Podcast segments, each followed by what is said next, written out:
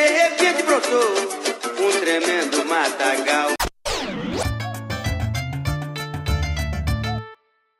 Fala, meu povo! Tudo bem por aí? Aqui é o Igor Seco e estamos começando agora mais um apartamento 420. Então não esquece de deixar 5 estrelas aí no aplicativo por onde você está me ouvindo nesse momento, que isso nos ajuda demais. E não esqueça também que nós fazemos sorteios mensais agora com o shoulder bag do TH Show. Então assina lá o projeto no picpay.me barra TH Show e apoia a gente, fechou? Ah, e ó, aquele beijo para a turma do Proerd e todo mundo que nos apoia.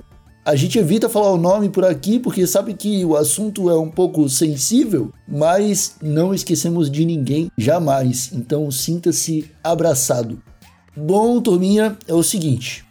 Eu revi os episódios até aqui e francamente tem conteúdo suficiente aí para qualquer um começar a vida como jardineiro sem medo de ser feliz. Dicas de jardinagem não faltaram e se a pessoa está realmente interessada em começar a plantar o apartamento 420, é sim um excelente ponto de partida.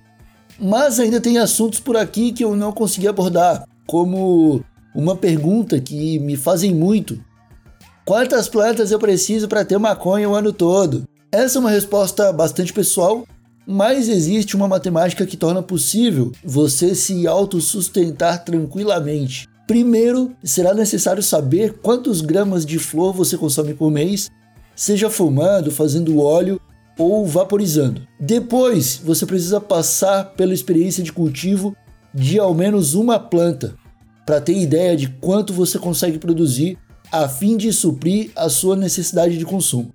No meu caso, falando de mim, Igor Seco, o consumo de flor é de 10 gramas por mês, e no meu primeiro cultivo, eu levei 5 plantas que produziram mais de 100 gramas. A média foi de 200 gramas por planta, ou seja, uma planta seria o suficiente para que eu passasse dois meses consumindo flores de qualidade atestada exclusivamente por mim.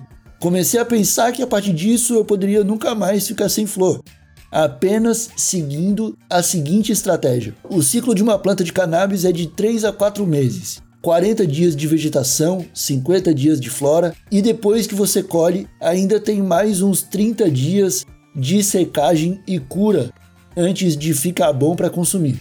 Mas eu preciso de 120 gramas por ano, isso são 6 plantas. Minha matemática tem que me dar pelo menos uma planta a cada dois meses.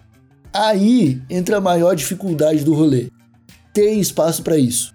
O jardineiro obstinado precisa de uma estufa só para plantas de vegetação, outra estufa só para floração e um terceiro ambiente isolado apenas para secagem e cura das plantas. Com esse espaço é só uma questão de logística.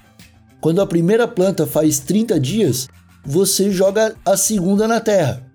As que vieram primeiro, você coloca para florir quando der o tempo delas.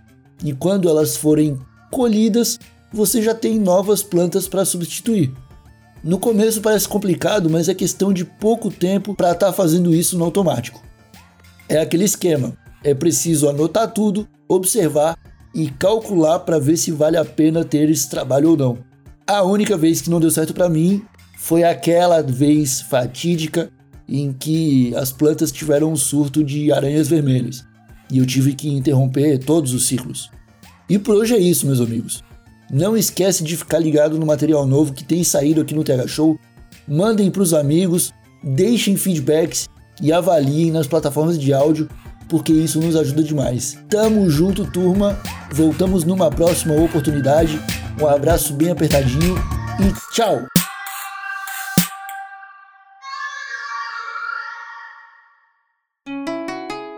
Rádio Hemp.